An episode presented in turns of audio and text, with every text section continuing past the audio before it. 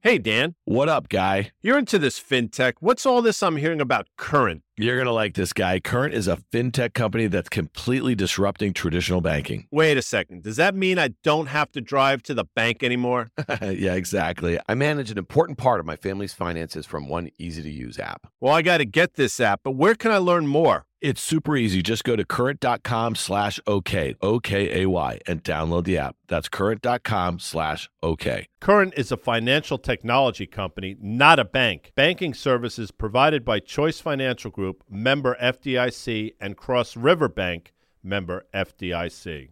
Will M&A pick up in 2024? Will this year mark the return of IPOs? Listen to Strategic Alternatives, a podcast from RBC Capital Markets to get fresh insights on the trends and market forces impacting deal flow across sectors and find out how companies and investors are preparing for potential surge in deal activity and what signals to watch for this year. Listen and subscribe to Strategic Alternatives, the RBC Capital Markets podcast today wherever you get your podcasts.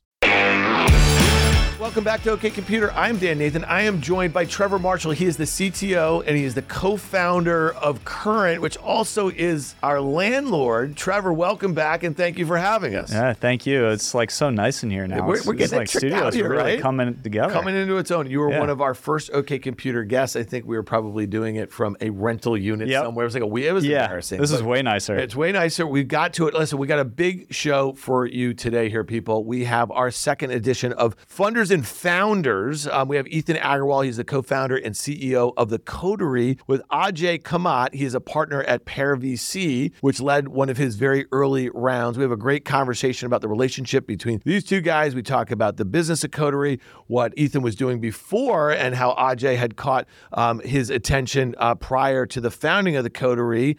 That's a great conversation. So definitely stick around for that. Brought to you by our partners at RBC.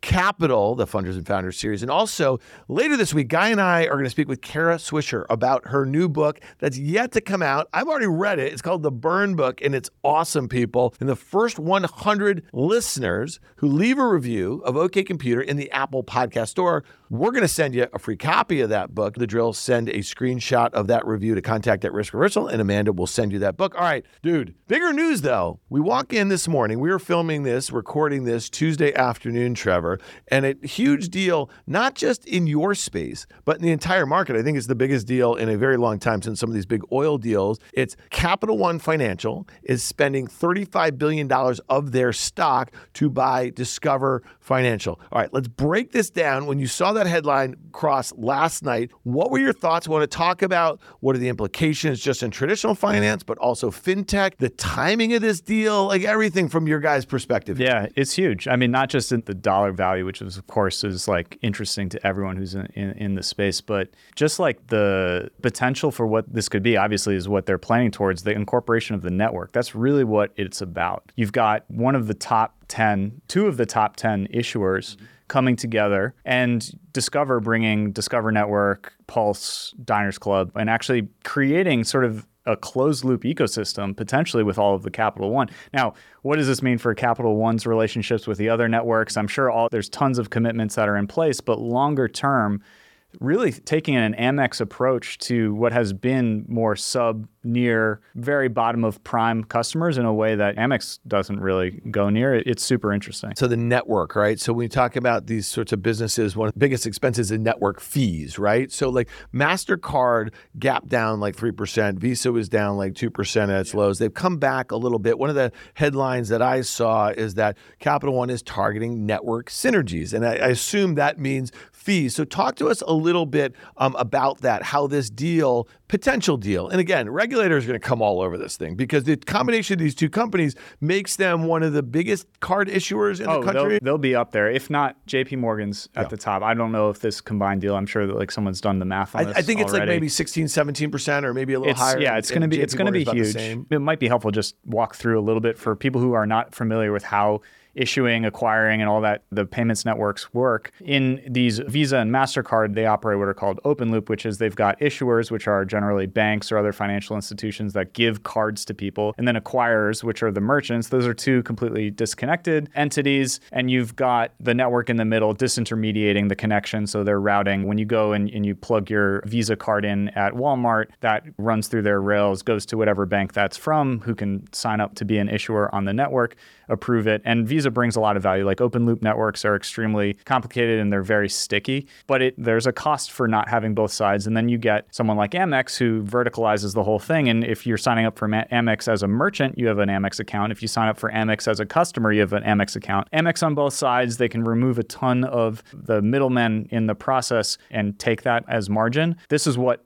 Capital One is likely going to be doing over the next five to 10 years as they hopefully they'll get those synergies sooner for, from their perspective. But as they roll off their existing commitments with some of the open loop networks like Visa and MasterCard, moving towards owning the customer and the network. And I'm sure eventually some of the merchant side too is probably in the horizon. This should be a huge margin expansion for them. So, what does this mean for you guys? When you see this headline, I mean, you and Stuart, you founded this company. A lot of the things that you just described that COF does and, and Discover and then the MasterCard and the Visa, you were looking to actually get within the seams. You were looking to kind of disintermediate some of those processes. You were looking to take market share from some of these companies. What, is, what does this sort of mean for you? I, I know it doesn't change your mission at all. You guys are still serving a client base that you feel is underserved by the traditional financial services. But what was like some of your initial reactions? Reactions? Because I'm sure you guys were either on the phone very quickly with each other, had some sort of slacky thing going yeah. on or something. We serve customers that are not even that are not served by even Discover or Capital One. Our customers generally don't have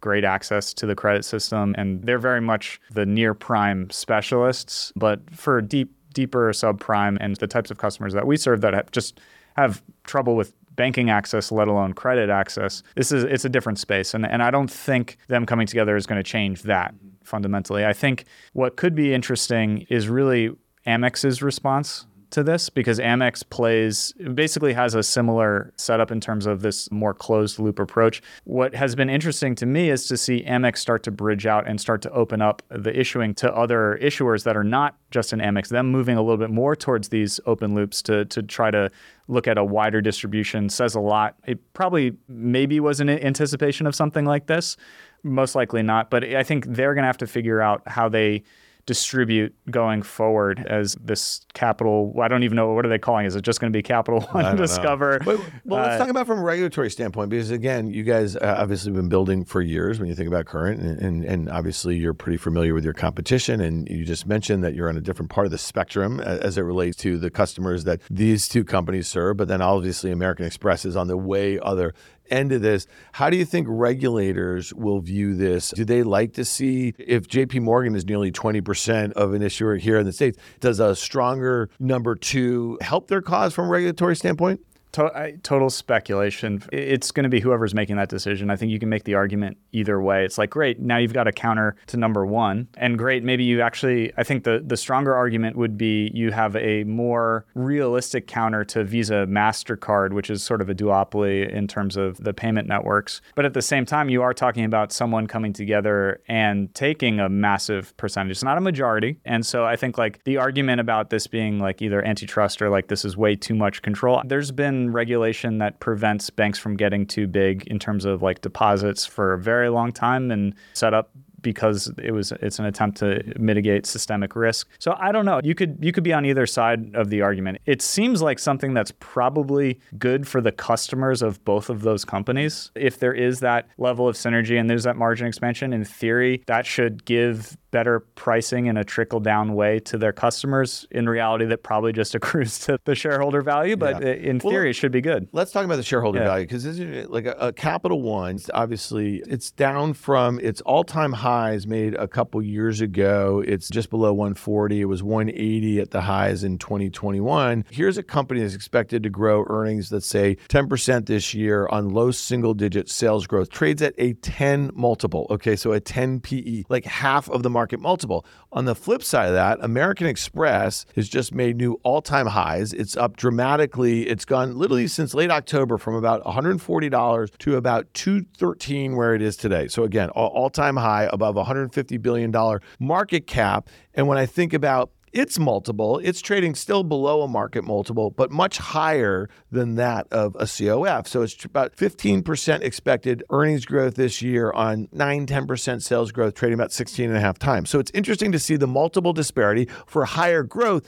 Is this a reflection on what the market perceives to be that when the consumer does weaken, if we do go into recession, yeah. a Capital One is going to have a harder time than American Express at first? Yes. Yeah, I think you have to split out the credit side of the business of what's generating the equity value there from what is in my opinion, the more interesting part of this deal, which is the network value and the longer term product value that comes with it. But Discover's last earnings before this, you can see consumer delinquencies hitting levels that were not expected.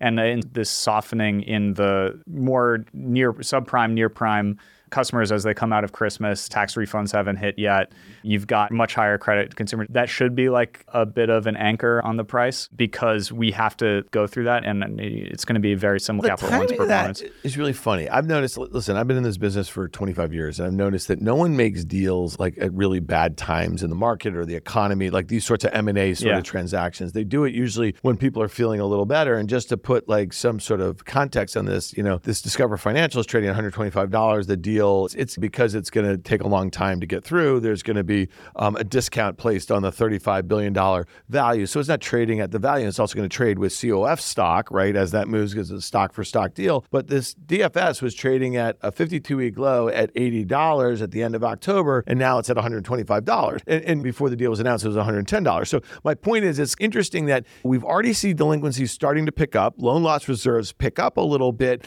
and it's interesting to see this sort of deal now. This is like when you look at the network value, this has got to be a multi year, this has been in the works. I'd love to know what those conversations looked like over the years because we would know obviously for sure. But it is a much bigger strategic play here when you think about how do you internalize the flow for hundreds of millions of consumers and what implications does that have by being part of the network and knowing who the merchant is a lot better can you make better risk decisions so can you expand credit offerings with the power of having that network and, and the, the risk logic and decisioning logic built in. When you have better data, you make better decisions. And owning the network in addition to the customer means that you're just going to make better decisions. So you should be able to create asymmetry in the pricing of the credit that you're offering. So this should be, it's more than just the, hey, we'll internalize the network costs. This should be over the five year horizon, we should be able to offer better credit to more people. It's interesting that JP Morgan hasn't missed a beat. You'd think that this is a competitive sort of effort towards, let's say, the behemoth, and it, the stock is literally at all time highs today. It's up on the day. It doesn't, no cares uh, whatsoever. Let's let's bring it back towards, let, let's say, you. Let's bring it back to current and the, the business you guys built. What does this mean for, let's say, fintech? And we don't actually have to speak specifically to current, but obviously, you know, a lot of folks out there who are building a whole host of different products that that range in and out of from the network to the actual offerings and the like here. What does this mean for fintech? If you guys were all in this big group chat, what would be the common sigh here? The common thing is big deals are great just generally things transactions happening if you look over the last year there's been a tremendous amount of gun shyness not just on the ipo side but in, even in, in private capital and, and to show that there is appetite to do things. And, and it's in the, like in the sort of broadest stroke possible this is a very big thing. It shows that energy is coming back uh, into the system. Like you said deals don't happen when the market is just bad.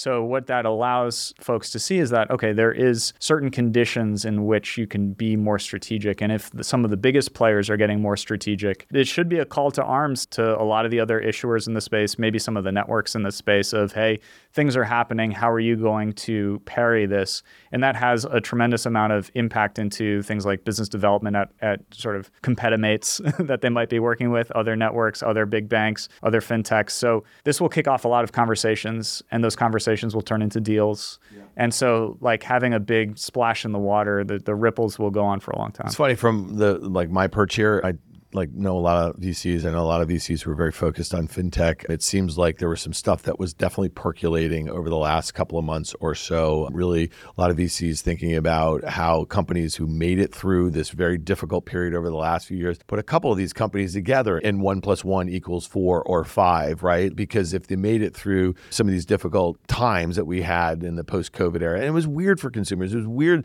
the way that they were flush with cash, the way that they spent it, the way that they couldn't spend it at different times, and just some of the kind of technology they become accustomed to, right? The peer to peer, a whole host of things, right? So it's interesting. It just seems like there is, it, things feel pretty good right now. And another place where things feel pretty good, which is near and dear to your heart a little bit, is crypto here. And and so I'm looking at a chart of the Bitcoin. It's just above 52,000. It was probably a little above 53,000. We go it's probably 170% or so off of its lows from a year ago. And the year ago lows, interestingly enough, came as some of the biggest regional banks in our country went under. So we're almost on the anniversary of that, which I also think so it's interesting that we have this huge deal announced a year after that period. But back then in March of last year, it was interesting that crypto sold off with like traditional risk assets or so, right? So we had this run up into the spot Bitcoin ETF, and people were pretty geeked up about that, sold off. And then it's rallied, and it's rallied as the dollar has rallied, which is kind of interesting. And you know what's also interesting? Gold hasn't rallied. So your nerd gold has rallied a lot and then gold, which you probably don't own any of and never would or anything like that. I, I own can, Pax Gold. Do you? Okay, okay. but it can't, own, but it can't get out of its gold. own way. So talk to me, what's going on with Bitcoin? Because I just got, obviously you could tell I got my haircut this morning. It looks pretty good, right? Yeah, it does look and good. so my barber, Eddie, who is a maestro, by yeah. the way, okay, and he trades a little bit of crypto. He's asking me, what's up with Bitcoin? I said, you know what? I'm going to talk to my boy Trevor today. You're going to have to listen to the pod tomorrow.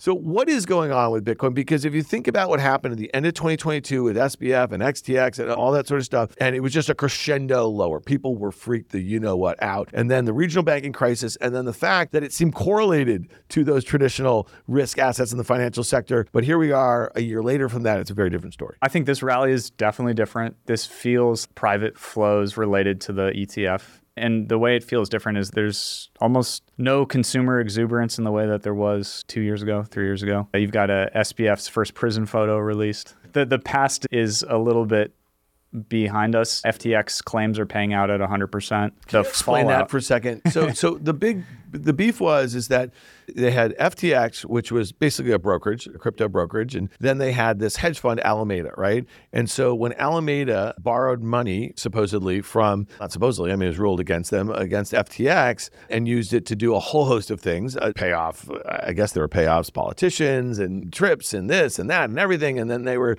trading, and they came up with all these strategies.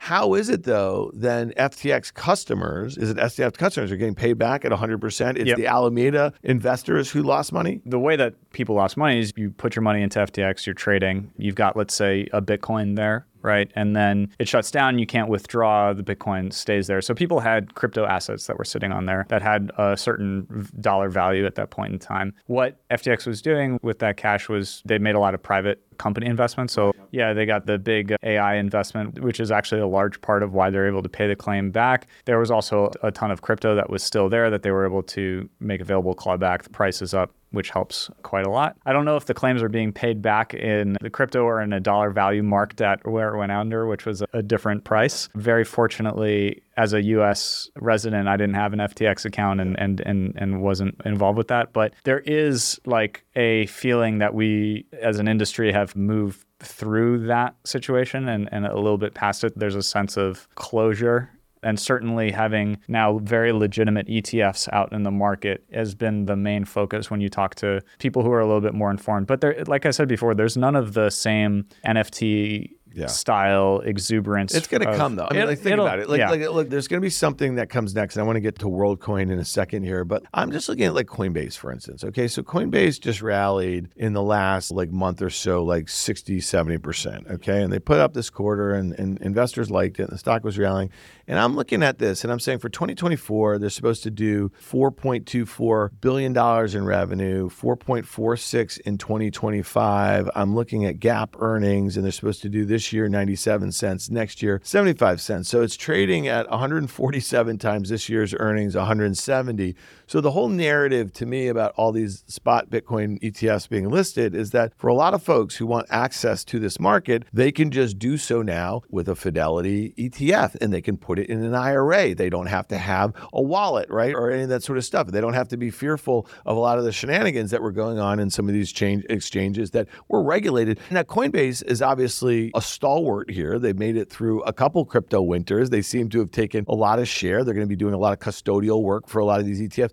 Talk to me a little bit about that because there's still not many ways for folks to express views other than actually buying the coins. Now you have the spot ETFs, there will be others, there will be an ETH, right? But Coinbase has clearly been one that people in the equity markets have reflected a view on. So talk to me a little bit about this because it's still really volatile and this is a company that is not hockey sticking anymore. You know what I mean as far as growth in earnings and sales. And you could make the argument that they might have tremendous headwinds if these ETFs lower the volatility and therefore the bid ask spread gets smaller and they're going to be able to charge less for their fees on them. I think you already called it out. Like Coinbase is doing a lot of the custody for these things. They have changed their focus internally to be a lot more about market aggregation and standing up the trading infrastructure, which is not as consumer facing. Higher consumer trading volumes, that's still a large part of their business, but they've ever since their acquisition of Bison Trails, now I think like four plus years ago. They've been moving more and more towards the coin infrastructure as a service, which is now going to be the backbone for a lot of these much bigger things like the ETFs and larger trades. So I think they're emerging and continue to go in this direction of more of an infrastructure company than a consumer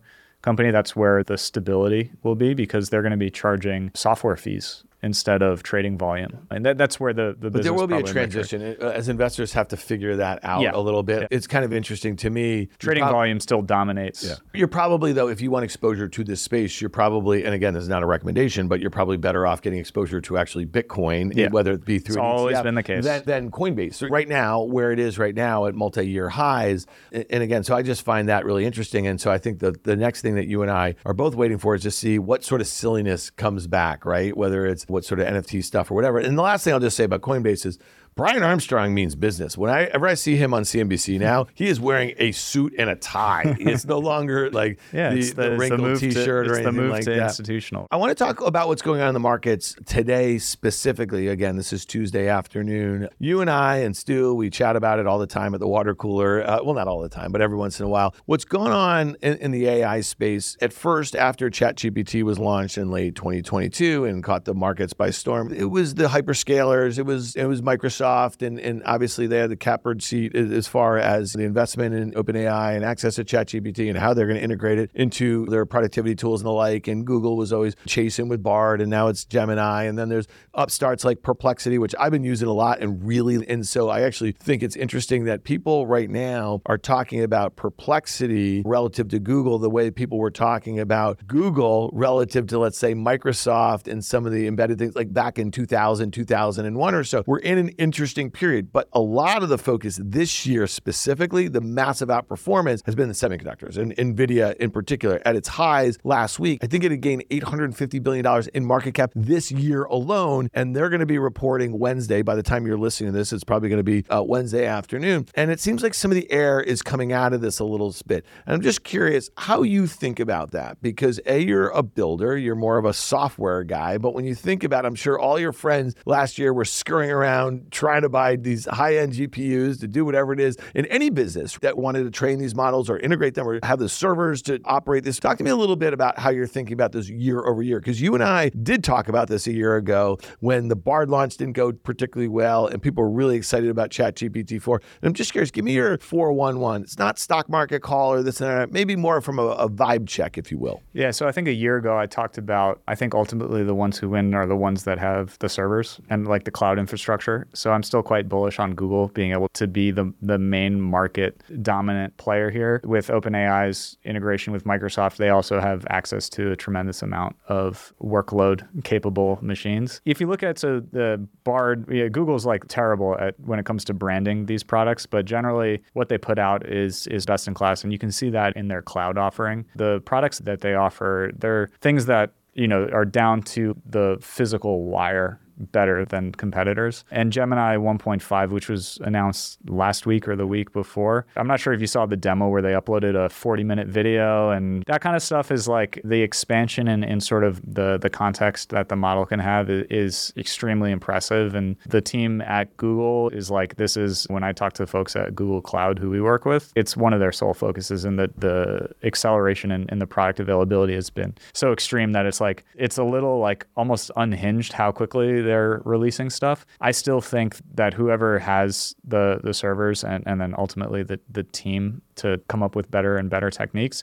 will have an advantage. But let's not forget that at the end of the day, once there's a trained model, the cost of doing one of those inferences is extremely low. So it only takes one licensing agreement from Google to someone else to like just license this relatively once the model is trained, right. other people can pick up the inference on their side. cloud. And so that's why so I think the economics of, of how this market develops isn't super clear yet. You've got Sam Altman coming out talking about raising trillions of dollars for semiconductors. And my gut reaction to it is it's it reminds me a lot of when ASICs, so application specific integrated chips, were being developed for Bitcoin mining. And there was this huge gold rush around developing smaller and more efficient chips. And ultimately, that still makes sense because you have to run the algorithm. You have to create hashes that you're submitting to the Bitcoin lottery in order to win a block. But that's not the case with these models. The work is done up front, and then inferences are very cheap. And so, what will be, I think, really interesting is the economics that evolved as we go more and more multimodal into like video and probably eventually like live stream types of workloads is going to be all the infrastructure around the model, which is how well well can you store video? What is the processing throughput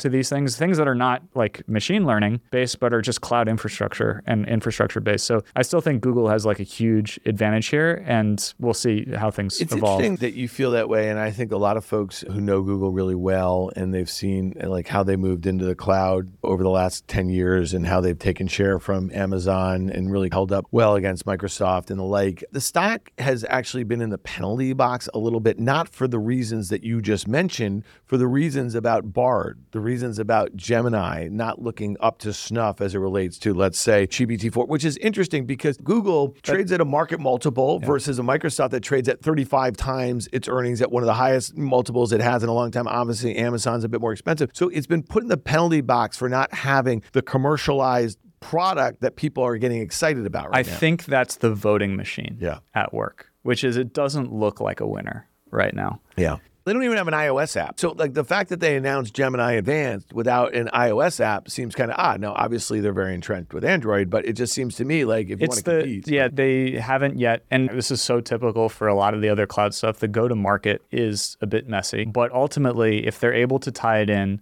to the full cloud offering, which is where the bigger like the apps, frankly, they're cute. It's fun. I, I have ChatGPT Plus. I think it's really fun. I enjoy it. I get capped out after an hour of using it, and I can't do anything useful in it because I get capped out before I can do anything. Even with the paid version. Even with the paid version, oh, I really? cap out because I'm doing. I'm trying to. I'm like I'm testing the limits on what it can do with file manipulation and some. This it's probably just using a, it's heavier usage than others, but the the limits they're hilarious. It's a magic when you're using it, and then you hit a limit, and you're like, I guess I can't actually do anything useful with this. And so integrating it actually on the back end into products is the way that this stuff will distribute, where thousands of inferences a minute for most platforms. And so Google is better positioned to wire that stuff through. I don't know that many startups that are on Azure. There's a lot of government workloads on there, and there's a lot of big enterprise that's on there. But in terms of people who are generally pushing the boundaries, most of us build on AWS and GCP, and AWS doesn't have a great answer to this yet. But I guess yeah. if, if I was Microsoft, I'd be pretty happy for the, the government connection. Like, like oh, for, for sure. For, the, for this thing for to, sure. to go yeah, yeah. and go. And, and the last thing, I, I, guess what I'll just say here is that I think there needs to be a cooling off period a little bit. Just when you look at NVIDIA gaining the way it did, it went from 500 to $800 essentially in a straight line based on what their customers and their competitors had to say over the last month and a half or so. It just seems like a lot of enthusiasm has been pulled forward. So the moment that we see, and And every day I see a new headline in the information about how Microsoft is looking to diversify away from the reliance on NVIDIA, creating their own things, designing their own this. And we keep hearing that. And so ultimately, I just feel like NVIDIA is going to first have a quarter where they don't beat as much as people expect and they don't guide as high for the next quarter as people expect. And then there's going to come a quarter this year where they actually guide below where consensus is, and then it's over. The premium comes out because then, to your point, there was a credit analyst two weeks ago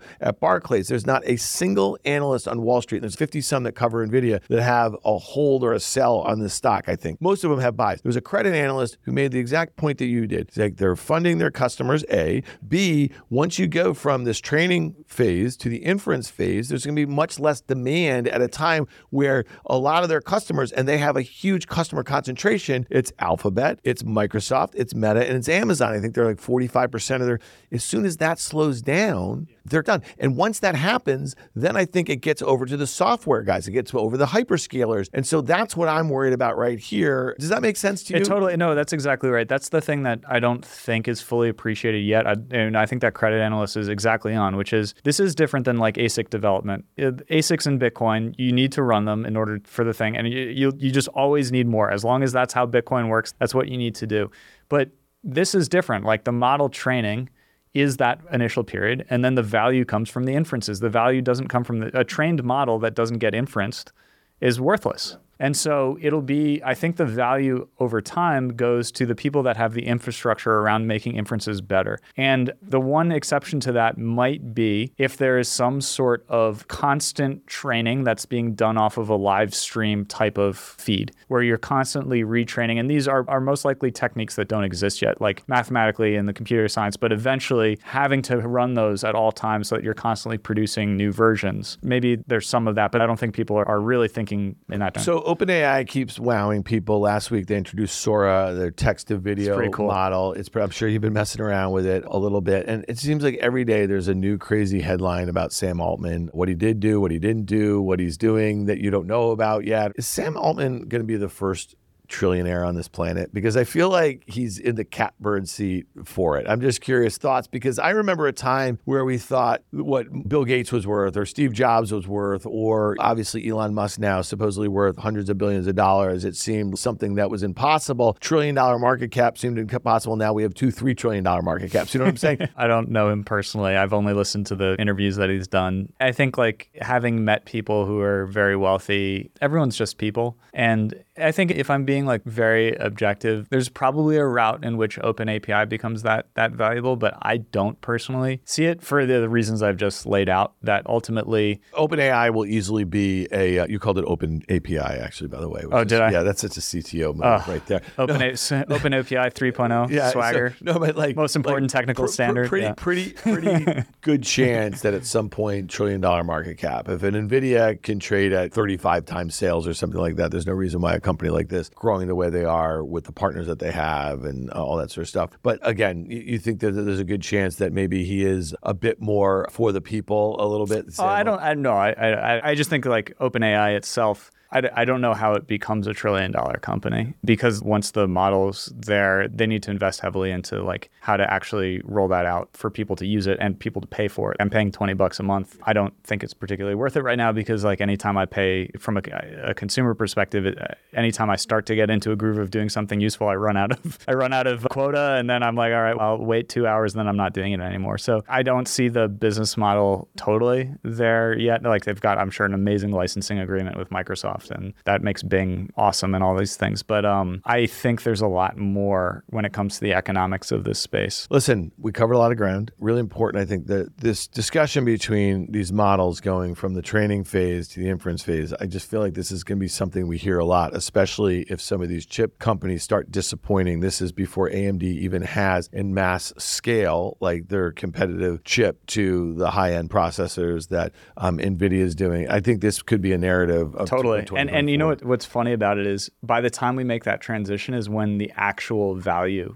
starts getting created. I can imagine a market narrative where you go, Nvidia is done, so AI is done, yeah. this thing is over. But actually, at that point, if they are actually no longer needed, they've served their purpose. Yeah. But that was the my, value comes through. But that was my point. Is like stock market narratives are sometimes very different than what's actually happening in totally. practice. And so, like, if you pulled forward all this excitement in such a small group of stocks, and they're the anointed ones, it's not likely to play out that way. I mean, that, that's been my experience over the last 25 years in the markets and having a front row seat for the dot com era inflation and then deflation, but then see what was born in the ashes of that. That's where the trillion dollar companies were really born from. You know what I mean? When you think about it, what they did in the mid 2000s, really not what they did in the late 90s, if you will. So, all right, Trevor, we covered a lot of ground. I really appreciate all your color on this Capital One Discover financial deal and obviously everything you had to say as far as the implications on fintech. Very interesting stuff. And of course, this OpenAI and this battle that's playing out with all the hyperscalers and with upstarts like Perplexity. I find this really fascinating. And I think that that's going to be the story of like how some of these companies grow into those valuations that they were anointed with last year in the private markets. And if we ever see them in the public markets anytime soon, maybe they get gobbled up. Maybe we start to see some more M&A. Who knows? Yeah.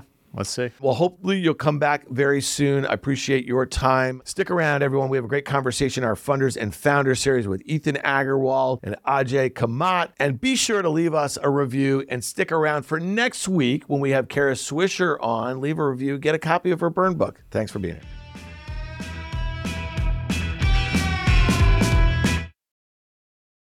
Hey, listeners, it's Dan here. I want to tell you about a company that I'm really excited about. It's called Current. It's a fintech company that's completely disrupting traditional banking. I'm a new Current customer. It's already helping me and my entire family manage our finances, all from one easy to use app. So try Current for yourself and get the app by going to current.com slash OK. That's current.com slash OK. Current is a financial technology company, not a bank. Banking services provided by Choice Financial Group, member FDIC, and Cross River Bank, member FDIC. In today's hyper-fast markets, it's never been more important to consider every option to raise capital, drive growth, and create value. Stay one step ahead with Strategic Alternatives, a podcast from RBC Capital Markets. In this season, RBC's experts will examine how corporates and investors are evaluating their strategic plans, reassessing their portfolios, and reallocating capital to help them lead today and define tomorrow. Tune in to Strategic Alternatives, the RBC Capital Markets podcast today. Welcome back to OK Computer. I am Dan Nathan. I am joined by Ethan Agarwal. He is the co-founder and CEO of the Coterie, and Ajay Kamat. He is a partner at Pear VC and a early investor in Ethan's company, the Coterie. Welcome, guys. Hey, thanks for having us. Thanks for having us, Dan. All right, really excited about this. You guys are an early part of the Funders and Founders series that our friends over at RBC Capital are hosting here. And the whole idea, and you guys have probably heard a couple of these already, is put together some founders of some really interesting companies, things that we think are relevant to our audience, and the folks that kind of saw the vision for those companies early on. And you guys are a really unique combo because it's not just the coterie, Ajay, that you invested uh, as far as Ethan is concerned, but his first company, Aptiv. So I'd love to kind of set the stage a little bit. Ethan, maybe you want to kind of talk to us about your background before we got to the founding of Coterie, because again, you were a two time founder here. And looking at your bio and talking to you, you and I met at Money 2020 in the fall, and I got to hear the story back then. And at that point, I was fairly well convinced this would be something that our listeners would be interested in hearing about. So, talk to me a little bit about your background, and I'd love to hear a little bit of uh, Ajay's also. Prior to the Coterie, I was the founder CEO of a company called Aptiv, a digital fitness company. Our office was two blocks from here. But what we did is we created audio based workout content. So the easiest way to think about it is like Spotify, but for fitness. Mm-hmm. So we charge 10 bucks a month. You get access to this large on demand content library. And our thesis was that audio is actually a better delivery medium than video for certain kinds of workouts because you don't want to be staring at your screen when you're doing yoga or running down the street. So instead, we provided guidance, music, motivation just through audio. And if you look today, you know, every major fitness company is doing audio. We were the first ones to do it back in 2016. So I ran that company for about six years. We grew it to 100 million of revenue. We had a million paying subscribers in 20 countries, reasonable sized business. And then after year five or so, the LTV CACs were getting tough to maintain because CPMs were going up in all the regular platforms and CTRs were, you know, up but not significantly. And so the CACs were spiking.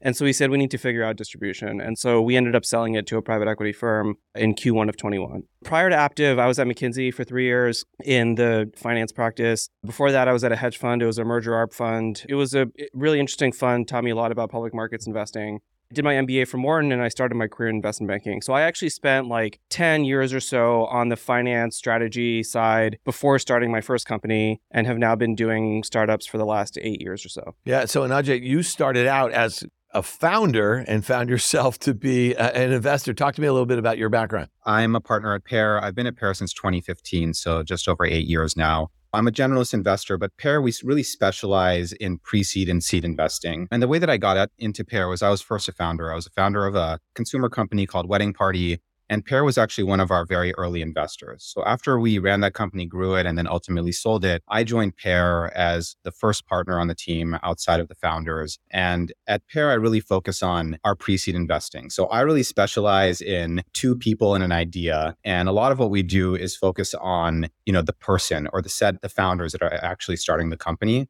And that's kind of the genesis of how I started working with Ethan. Yeah. So talk to me a little bit about like when, when you had this second opportunity. and We're going to get to the coterie in a second. Like when you knew that he was going to do something else, you were all in once again. Like, is that something that has been consistent through your career as a VC, or since you know dating back obviously to 2015? Have you invested in uh, a one founder on multiple occasions before? Look, starting a company is super, super hard, right? And we invest in many first time founders, and sometimes they're successful, but many times they're not. We find that people, they learn a ton through that first experience. And if they still have the desire and the drive to start another company, they're starting off with like a big step up from the first time around. So we try all the time to back founders that we've previously partnered with because they're just significantly more in tune with what it's going to take to get a company off the ground. And the second Ethan started, you know, calling me and ideating and talking about new concepts, I called my partners and said, look, Ethan's going to start something. We have to be the first person to write a check. And as soon as he was willing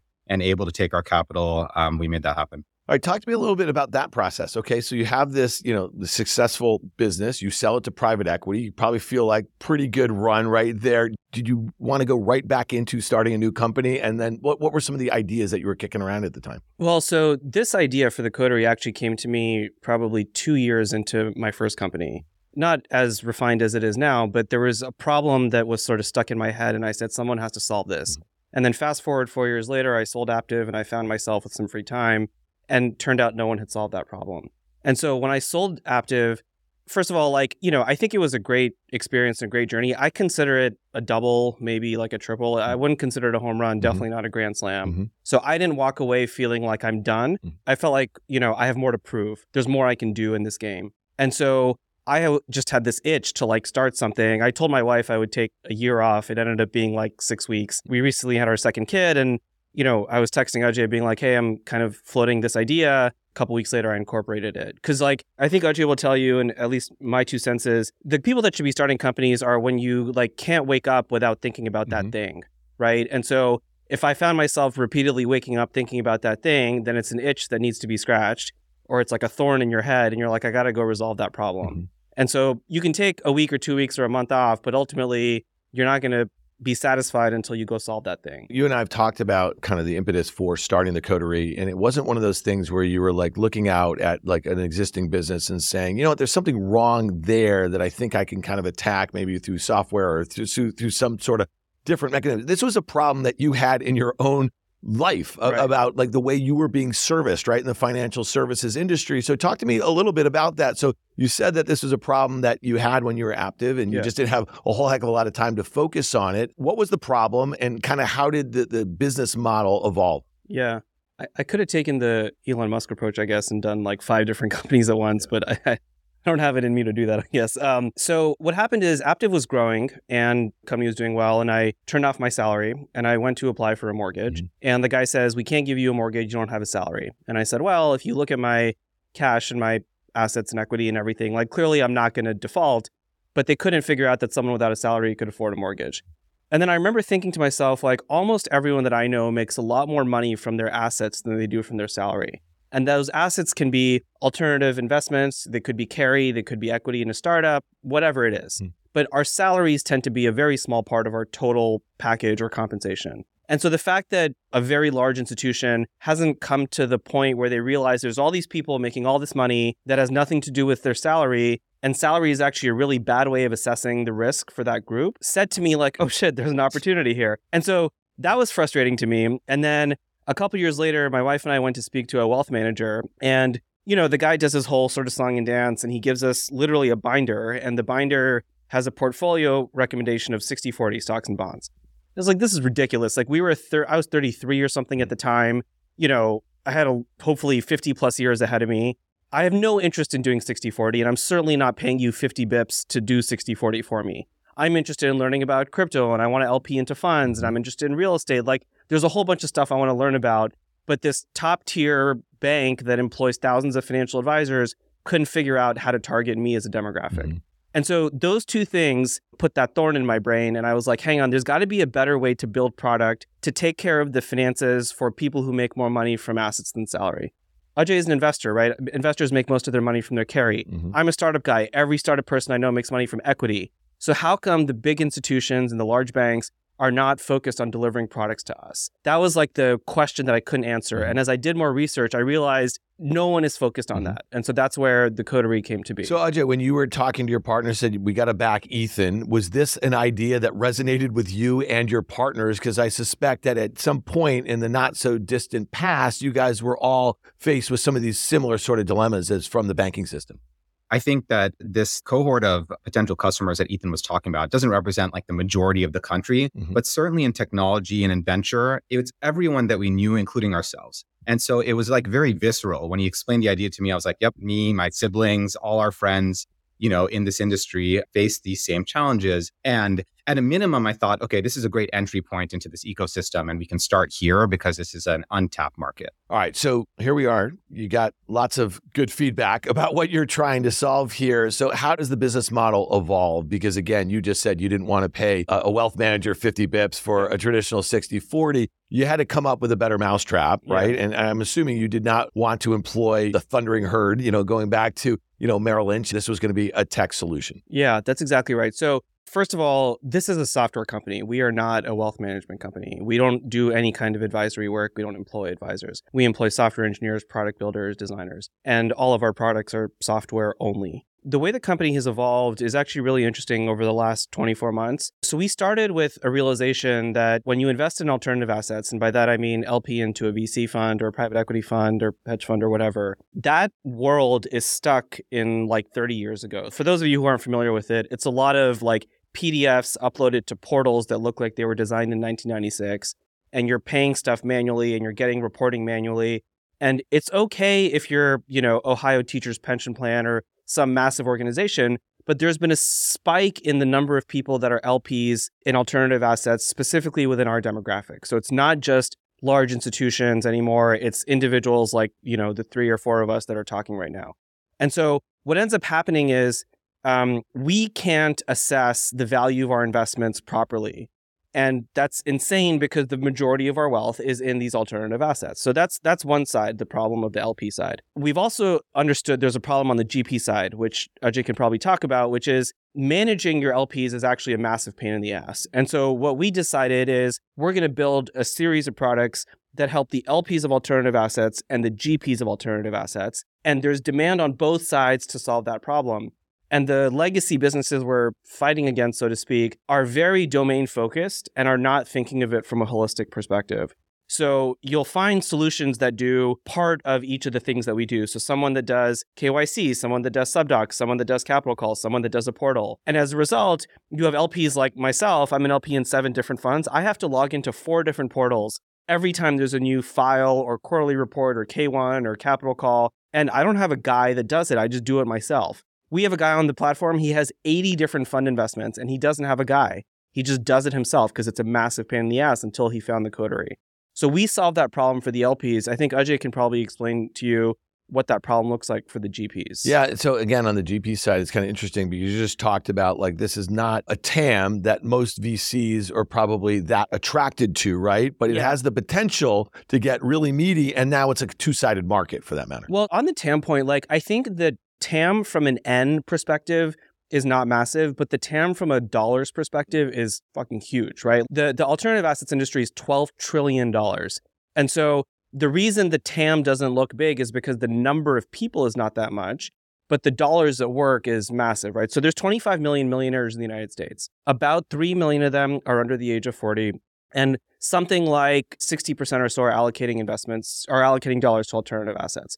So we're talking about call it a couple million people, but the LTVs of these people is massive. And the best comp for this is there's a company called Personal Capital from a couple years ago. They got bought by Empower Financial. They targeted people that had only $100,000 of wealth and above. So they're even sort of down market from our audience. But they sold for a billion dollars and they had 22,000 customers. So that means they're ascribing a $50,000 LTV per customer for that demographic.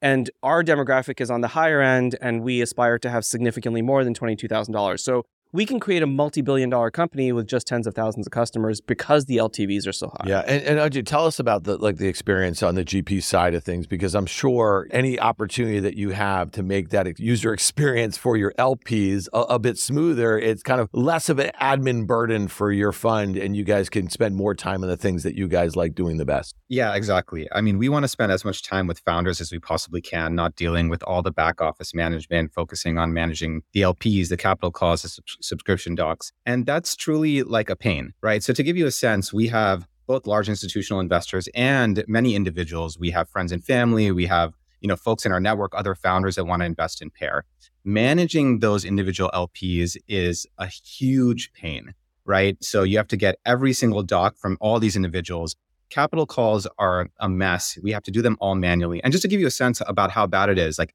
even me and my partners miss our capital calls all the time. And it's not because we don't care. We we care a lot about our fund.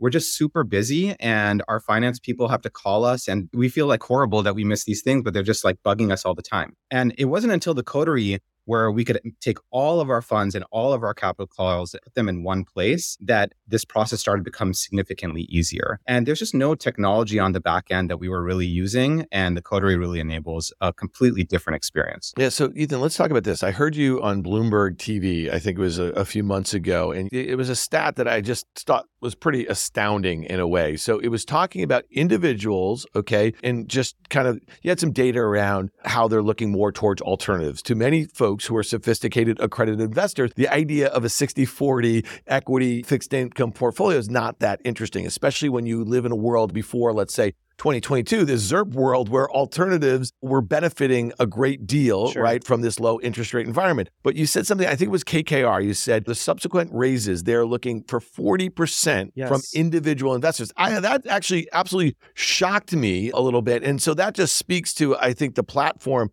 that you have built and the opportunity that you're allowing individual investors to kind of access those markets in a way that it just would have been I, I I don't know it would have been really cumbersome I guess and that's the experience that you had. And you had access to those investments but it really became a cumbersome kind of way in which to manage them. Yeah, so you're bringing up a great point, which is that the demand is happening on both sides. So individuals who are LPs are looking to invest in alternative assets, but the GPs of places like KKR, and by the way, it's Apollo, it's Blackstone, it's all the large asset managers. One fund manager who's responsible for fundraising at a $100 billion fund told me he's about to raise a $20 billion fund.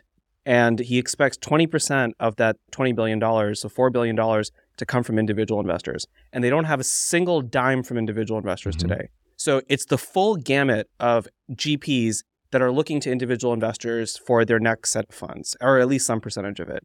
And why is that? So there's a couple reasons. One is the traditional LPs, institutions, pension plans, et cetera, you could argue are tapped out because they're only allowed to uh, issue a certain percentage of their portfolio to a specific strategy. And when the denominator falls in terms of all the valuations in the last 48 months, that means that their numerators are kind of screwed up. And so they can't allocate anymore to the traditional sort of venture private equity firms. So that means that if you want to raise more capital, you have to look somewhere else. And 24 months ago, prior to the Coterie, prior to a few other companies, access was a big problem. You couldn't get access to these large, high quality alternative assets, Mhm. asset managers. And then the Coterie came along, and, and I'll give credit to a number of other companies like Allocate and Titan and a few others that have also provided access to these large alternative assets. So I don't think access is the differentiator anymore. Now the differentiator is the process Mhm. because as you know, Ajay and Pear don't want to spend time dealing with paperwork and bullshit. Mhm. KKR and Apollo and those guys definitely don't want to spend time dealing with that paperwork and bullshit. And so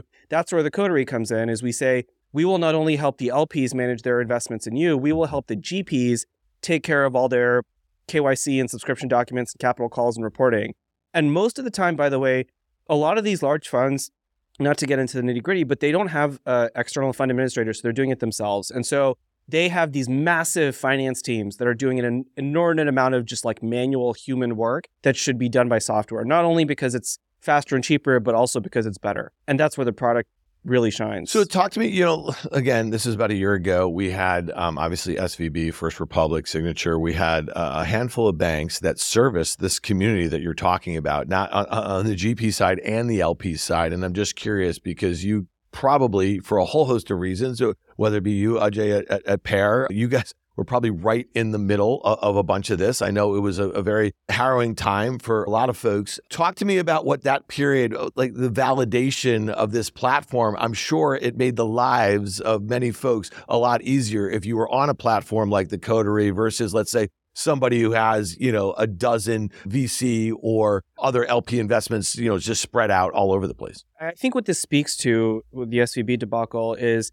there's value in having a software product that aggregates all of your different positions Mhm. as opposed to relying on one place exclusively. So I'll, I'll give you a perfect example. So people pay capital calls to our platform, and several of the funds that are GPs on our platform used SVB for their banking. And what happened is when SVB went down and people changed their bank accounts to receive the capital calls, they were getting their capital call dollars really late because the LPs had not changed the routing of where the money was supposed to go. Except if they were using the coterie, Hmm. because every time there's a new capital call issued, we refresh the source destination uh, of the capital call because it's software that's doing the Mhm. scraping and that's ultimately sending the money. So the LPs that were on the coterie were sending their money to the GPs much faster and much more accurately than the LPs that were not on the coterie.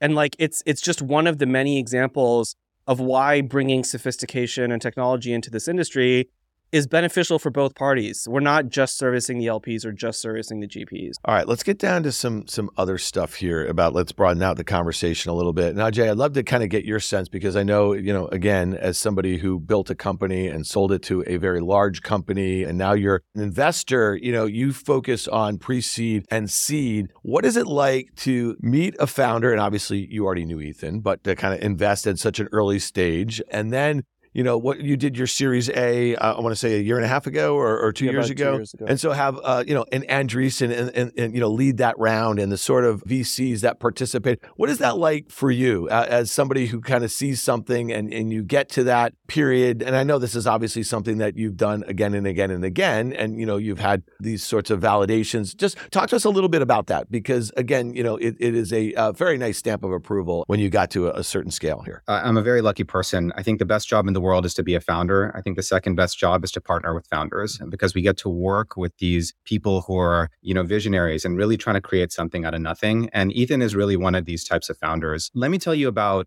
you know, when I met Ethan working on Aptiv, I obviously knew him before that. We were friends, but he, we, we weren't really colleagues. We had never worked together. When he wanted to build Aptiv, he was one person and his first minimum viable product, the first thing that he put out there was he recorded these classes himself and he was sending it to his friends. And, you know, the quality, you know, I, I have to say, it wasn't very good, but but a lot of huffing and puffing, or what? It was terrible. yeah. yeah, it was terrible. And you could hear the dog barking in the background. And it was just kind of like, you know, a first attempt. Let's just put it that way. But people absolutely loved these classes. Right. And and he had like dozens of people coming up to hundreds of people paying for these like relatively low quality classes. And that told me that there was really something there. There were two things. There was something in the product and there was something in this person that he was really putting himself out there with very little resources and he was connecting with customers. So, you know, we were fortunate to, to partner with him on Aptiv and it grew incredibly well. And, you know, when he started the coterie, he just had this idea. It- he didn't even have a slide deck. We just talked about it a couple of times. I helped him actually put together the first slide deck to raise the additional capital after Pear. But for us, his insight on the customer was so clear. he had thought about it so deeply that it, it was clear that it was worth making a bet to see if he was right. He, he started building the team and he got the product out there and got some early customers. It's really a joy to see these companies grow and it's been incredible to see the company grow. But at the end of the day i think ethan and i think the same that a company that's growing isn't the end goal. The end goal is to build a massive company that withstands you know time it's there for decades and that's what we're all trying to do mm-hmm. together. We are fortunate that we get to be one of the first people there believing in people when they have nothing so that's just a fun part of the job. So ethan you've done this twice now okay and so when you think about ajay and you know you've had this experience with him on, on two occasions what is it like how you work with someone who sees that vision from just the very early stage? And then you have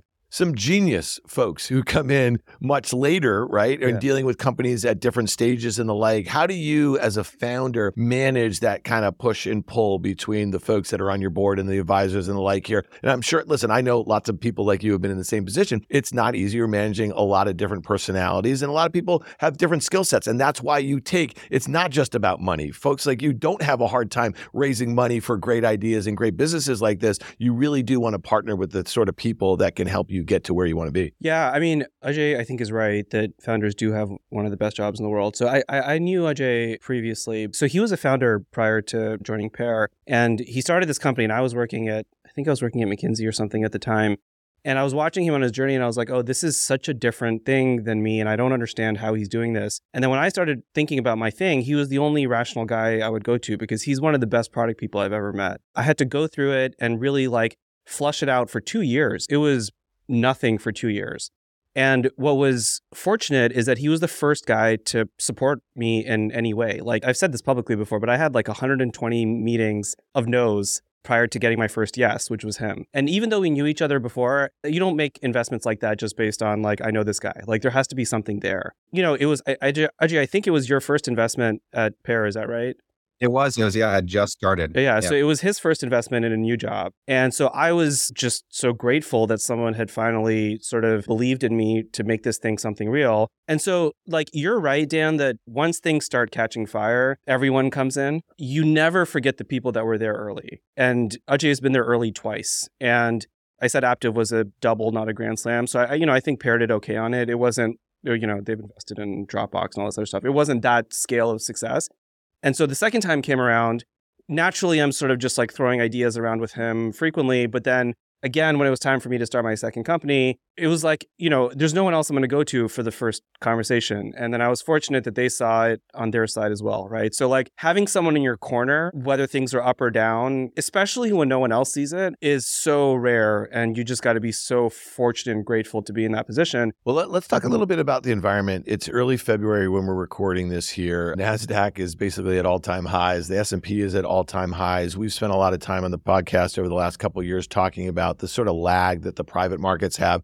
to the public markets. I had a conversation with my friend Rick Heitzmann of FirstMark Capital and Alexis Ohanian of 776. It sounds like there's some kind of activity brewing a little bit. Yeah. There's a little movement. We saw all the data about, you know, VC and deployment and valuations and the like. And obviously there was this huge rush in 2023 towards anything that was AI related. And it felt a lot like a period that I recall in the turn of the century where you could have been kind of like a, a stodgy little tech company and you put a dot com on the end of your name. Yeah, There's a lot yeah. of that going on, right? And we saw it. But what was different this time is that the scale of these you know pre-revenue companies uh, that they were raising at and the valuations and you know that kind of i think sucked a lot of the air out of the room all right but now it feels like there's some stuff happening right things are loosening up a little bit talk to me uh, a little bit about that ethan i'll start with you because that's an encouraging sign because it's kind of been a long couple of years, I think, in the in the private tech markets here. Ajay spoke about the benefits of being a second time founder. One of the benefits is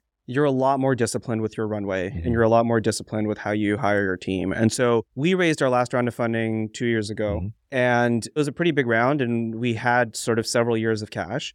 And there was an argument to be made that, okay, you should pour fuel on the fire and just grow like crazy. Mm-hmm. Some of our peers did that. They hired significantly in 20 and 21. And then suddenly 22 comes and you can do cuts and stuff, but like you're kind of fucked at that point. There, mm-hmm. there isn't a lot yeah. that you can do at that point. So I'll, I guess, take some credit here is like I managed our burn very, very carefully. So even though we haven't raised money for a couple years, we still have another several years of runway if we don't generate every any revenue and we don't do Mhm. anything going forward. So I think disciplined approach to managing capital Mhm. is critical in tough times and even when Yeah. times are looking good. And then the other thing I'll say is like I, I think you generally have to build a company with the thought that you're not going to know where the market is going, Mhm. right? So if 24 ends up being a great year, great. Like maybe our growth will be higher than expected. But I don't think any of us thought 23 would be the kind of year that it was. Mhm. And we probably also didn't think that 22 would be the kind of year that Mhm. it was. And so I'm not going to be in the business of being a macroeconomic expert and trying to guide my startup to where I think the economy is going to go. Mhm. I need to be building products and targeting distribution that is agnostic. And maybe I get some fortunate benefits Mhm. from like beta of the market rising, or maybe I get dinged a little more of beta with the market dropping. But I have to focus on alpha, right? Like even though I'm a startup founder and I'm a CEO, ultimately I'm an allocator of capital, Yeah. right? I have a set of resources, dollars and team, and I deploy those to build a return. And so my job is to figure out how to generate alpha regardless of beta. And so I think founders that try to time the market, you know, do things that are fun when the market's up and pull back when it's down, but like that's on the 10% net margin. You really got to run your company as if you don't know what's going to happen because you don't know what's going to happen. I remember the board meeting where Ethan and the board um, decided to make the changes to the runway and the plan. And I have used that example with every single portfolio company in the year and a half since. And it was extremely prudent to do that. And it, it's incredible the foresight that Ethan had there. As a pre seed and seed investor, you've been through a few different cycles now since you've been at Pear. Are you less sensitive to some of the things that Ethan was talking about on the macro front? Because again, it sounds like you're really picking founders, right, with great ideas that you have confidence are going to be able to execute. Okay, so the good thing about being at the very early stage is that in the, any particular moment, we're insulated from the macroeconomic situation because our companies take 10 years to build. That being said, we have many investments and we have later stage investments as well. And so for those later stage investments, we do need to go in and really think about what does the current market look like? What is it going to take to raise additional capital? If there's no additional capital on the table, how should we plan? And so we actually have both sides that we deal with at Pear. All right. Well, listen, guys, we covered a lot of ground here. It was really great to kind of go deeper on the coterie. It's interesting because when I met Ethan in the fall at Money20/20, it felt like there was some stuff brewing a little bit in the fintech market. And obviously, the follow through that we've seen in the public markets, the follow through that we've seen in the economy, it just seems like that the private markets are about to pick up a, a little bit here. And then so that's encouraging, I think, for everybody who are listening here and, and the like here. But I really appreciate hearing your guys' individual origin stories and how you guys came together and how you did it again. And I look forward to the opportunity of following up on it. So, guys, thanks a lot for being here. I really appreciate it. Thanks for having us, Dan.